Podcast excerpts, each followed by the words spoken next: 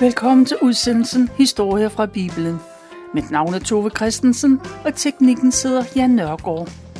I dag genfortæller jeg noget af det, der står i Markus evangeliet i det nye testamente. Og denne udsendelse hører vi om, at man handler i tro. Mens Jesus levede på jorden, fortalte han, at han er Guds søn. Det gør han igennem ord, men oftest er det gennem handlinger – det betyder, at utallige mennesker bliver helbredt for deres sygdomme og forskellige handicap. Jesus opholder sig ofte i Capernaum eller i området ved Genesarets sø. Det er der, han gør sine mirakler og taler til folk. Og folk kommer strømmende til Jesus for at få hjælp og få lyttet til hans ord. Der er mange Jesus-tilhængere, men han har også modstandere. En dag vender Jesus tilbage til sin barndomsby Nazareth. Det er der, han og hans familie har boet i mange år. Jesus har leget i Nazarets gader, og han har hjulpet sin far i snedkerværkstedet. Eller tømmerværkstedet var det vel. Han kender alle smutveje, og der, hvor folk de bor henne. Han ved, hvem der er i familie med hvem, og hvem der er på kant med hinanden. Jesus går ind i sin hjemby. Han går ind i den lokale synagoge. Hver sabbat plejer Jesus og hans disciple at gå ind i den nærmeste synagoge. Der samles man til bøn, der er skriftlæsning, og man kan komme for at få undervisning i Guds ord. Synagogen er et naturligt sted at mødes for at tale om religiøse emner. Ofte når Jesus er i en synagoge, så begynder han selv at undervise om Guds rige. Han oplever, at mange af tilhørende bliver glædeligt overraskede over det, han siger, og ikke mindst måden, han siger det på. Men da Jesus kommer til Nazareth, så er det anderledes. Der er folk skeptiske, når de hører Jesus, for hvor har han den viden fra? De kender ham jo, de kender Jesus, de kender hans mor, Maria og hans brødre. De ved, at brødrene hedder Jakob, Judas, Josos og Simon. Og Jesus har også to brød, søstre, der bor i byen. Alle i Nazareth kender Jesus og hans familie. Det er som en ganske almindelige mennesker som dem selv. Og folk lytter til Jesu tale, men de er enige om, at Jesus lyder, som om han er bedre vidende og klogere, end de selv er. Folk taler med hinanden, og der er bred enighed om, at de vil tage afstand fra Jesu lære. Jesus ved godt, hvad folk tænker, og hvad de siger til hinanden. Jesus må erkende, at intet sted bliver der set så meget ned på en profet, som i hans egen hjemby. Og Jesus har udført mange under i Kapernaum og i området ved Genesarets sø. Men i Nazareth kan han ikke helbrede ret mange. Jesus vil gerne, men indbyggernes vantro forhindrer dem i det, der er sket. Kun ganske få syge bliver raske. Jesus ved godt, hvad der sker, og alligevel undrer han sig over disse menneskers manglende tro – Bare de dog vil give ham en chance. Men de vil ikke.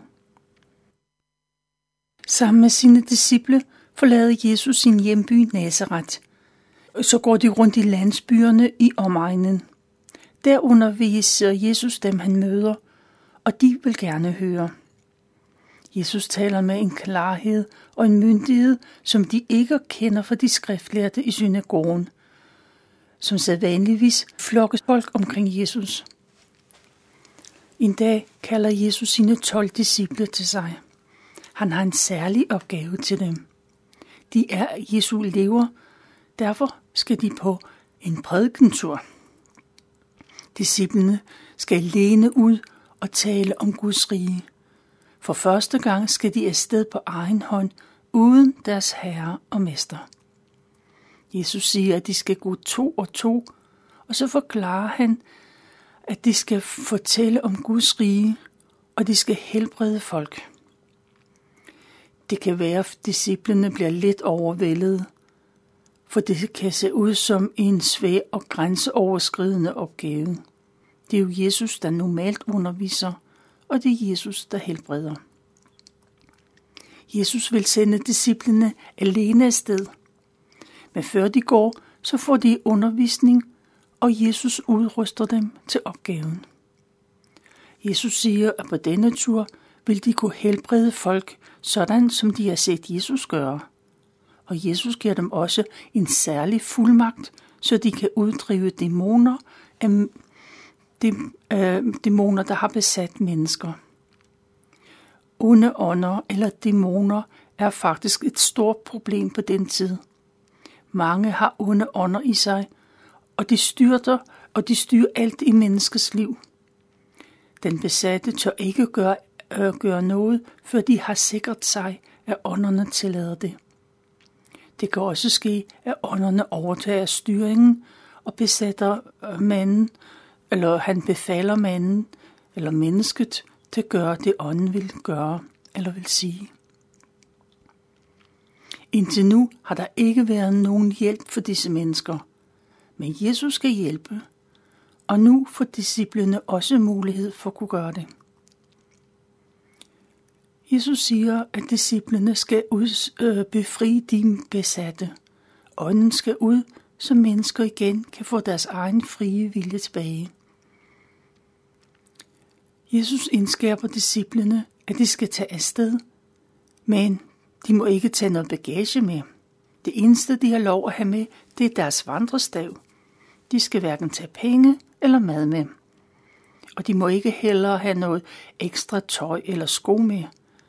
De må kun have det, de går og står i. Hvis disciplene overholder den regel, så vil Gud sørge for, at de får alt, hvad de behøver. Og Jesus har flere instrukser. Disciplene vil opleve, at de bliver budt velkommen og inviteret med hjem til folk. Og der skal de så blive et stykke tid. De skal ikke flytte rundt for at finde ud af, hvor det er bedst at være. De må tage, hvad de har fået. Disciplerne de vil også komme til at opleve, at de ikke altid bliver taget godt imod, eller at folk vil lytte til dem. Men når de kommer sådanne steder, så skal de ikke blive der, men de skal ryste støvet af deres fødder og gå videre. Hvis folk ikke vil tage imod dem, så er det et tegn på, at de fra nu af er de overladt til deres egen skæbne. De har fået muligheden for at møde Gud, men de har sagt nej.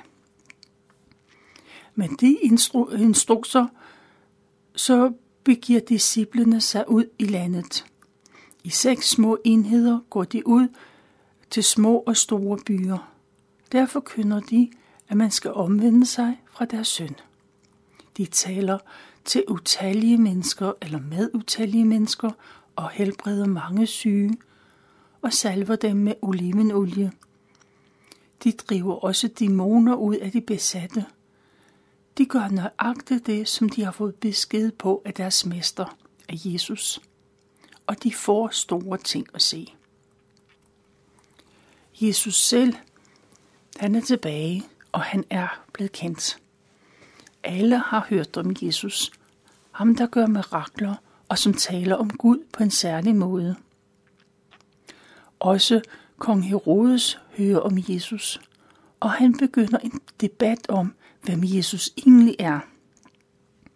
Herodes er overbevist om, at det ikke er almindelige mennesker, der går rundt i hans land. Han mener, at det er Johannes Støber, der er opstået fra de døde.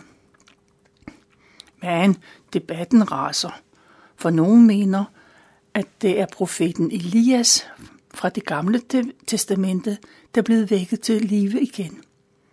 Andre igen siger, at øh, det er en helt ny profet, der er kommet.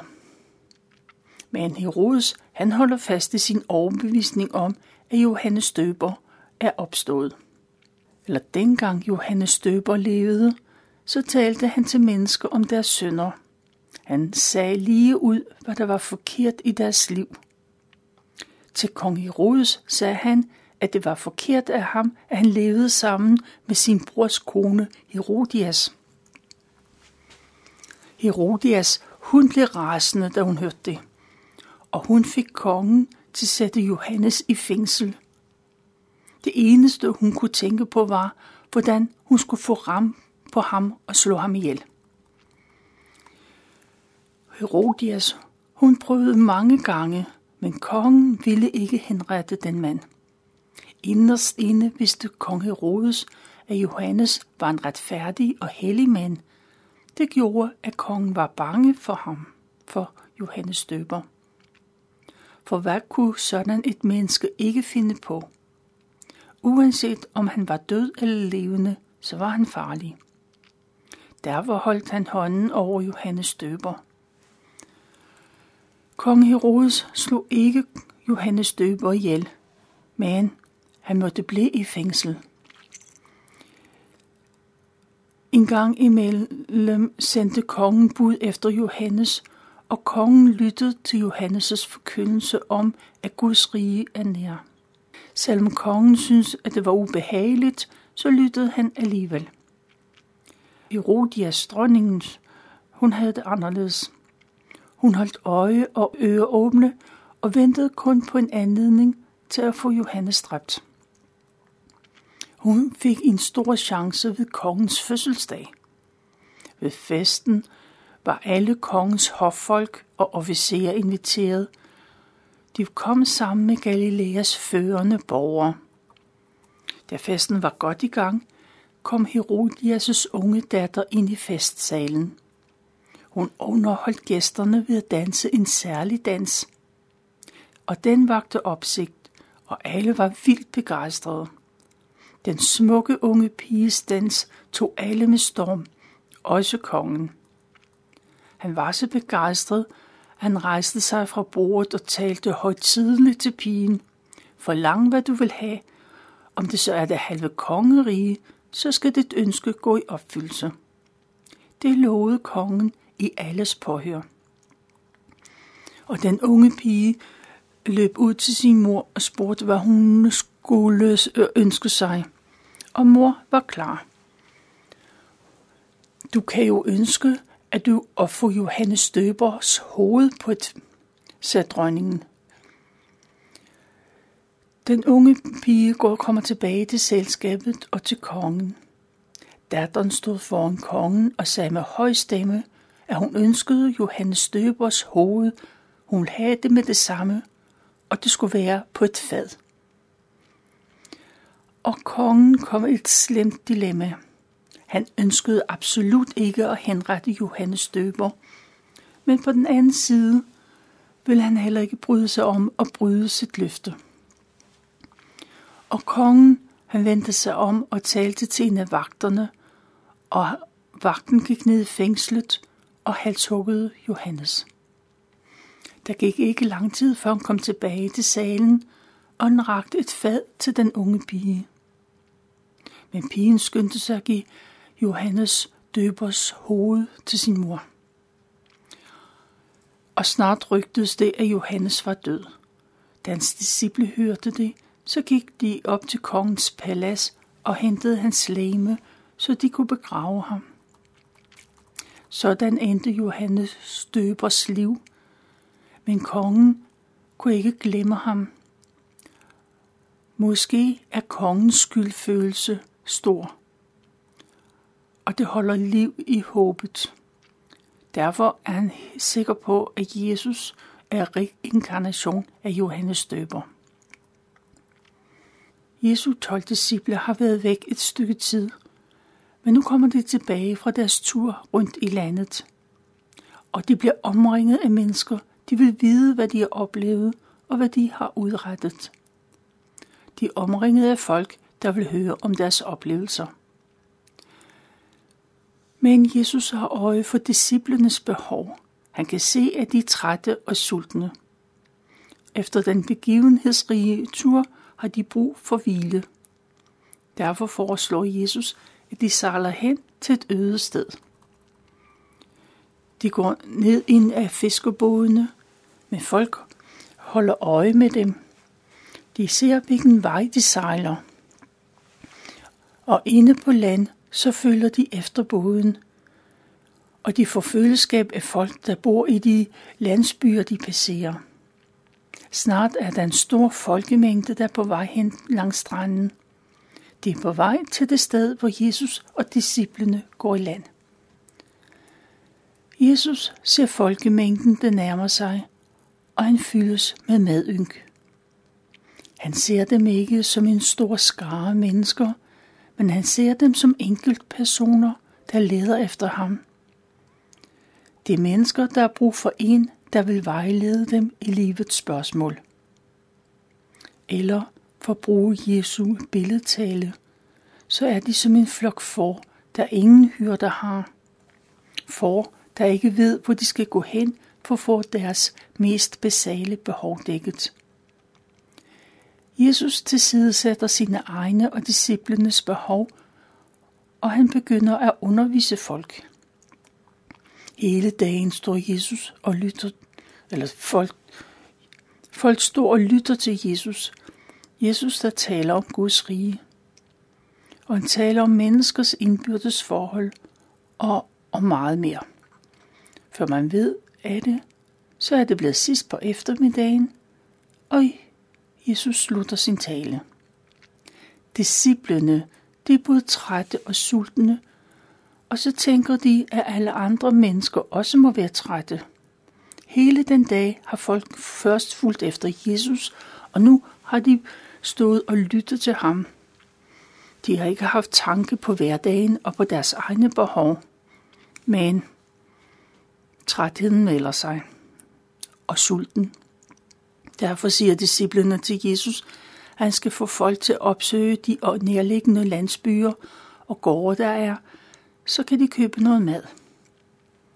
Men Jesus siger, at de skal give dem selv noget at spise, eller de skal give ham folk noget at spise. Og disciplene tænker praktisk. Det vil koste dem en formue, hvis de skal gå ud for at købe brød til så mange mennesker.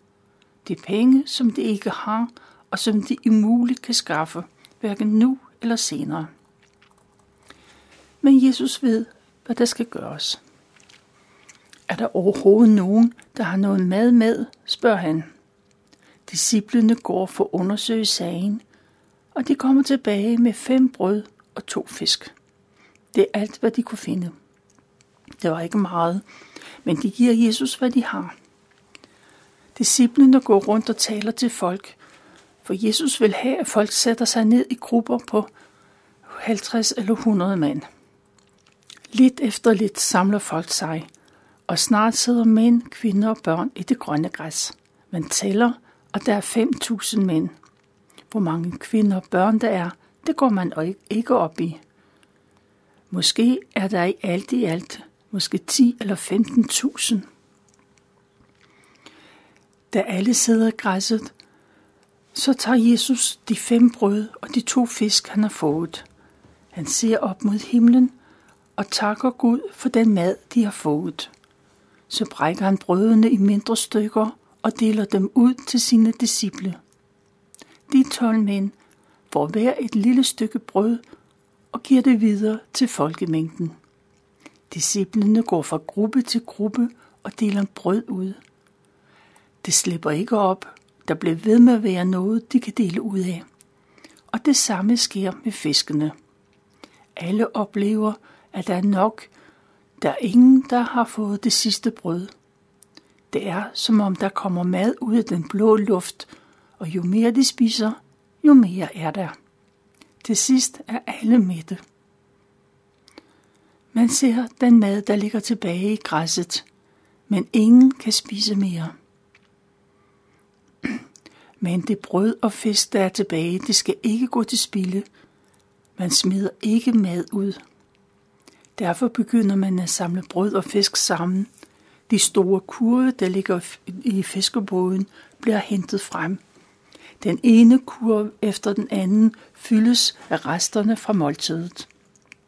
Til sidst står der 12 fulde kurve på stranden. De begyndte med fem små brød og to fisk. Nu er der tolv kurve. Først da begynder menneskene at begive sig hjemad, og Jesus overtaler disciplene til at sejle i, i forvejen over på den anden side. Jesus selv går op i bjergene for at bede til sin far, til Gud i himlen.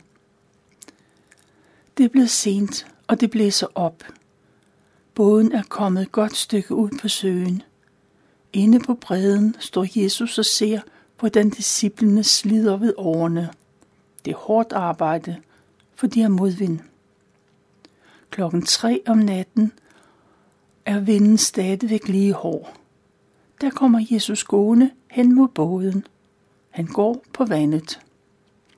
En af disciplene ser op, og han får øje på den skikkelse, der bevæger sig ud på søen.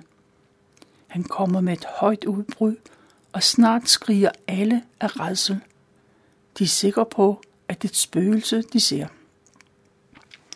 Men Jesus taler beroligende til dem. De skal ikke være bange for, at det er Jesus, der kommer. Så kravler Jesus over, op i overrelingen og ind i båden. Og i det samme lægger vinden sig, og søen er igen rolig. Disciplene er overvældede.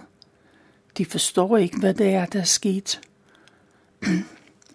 De forstår ikke, at Jesus bespiste så mange mennesker med det ganske lille brød og fisk, der var. Og nu kommer Jesus ud til dem i båden, og vinden og bølgerne har lagt sig. Det er alt sammen meget svært at tro på, selvom de har set det med deres egne øjne. Og så sejler de ind på land, og Jesus når dårligt nok at sætte foden på fast grund igen, før han bliver genkendt. Rygterne løber hurtigt, og en masse syge bliver bragt til Jesus på borger. Overalt, hvor Jesus kommer frem, tigger folk om at få lov til at røre kvasten af hans bedesjæl. Og alle, der rører ham, bliver raske. Det er, hvad jeg har valgt at fortælle fra Markus evangeliet, kapitel 6.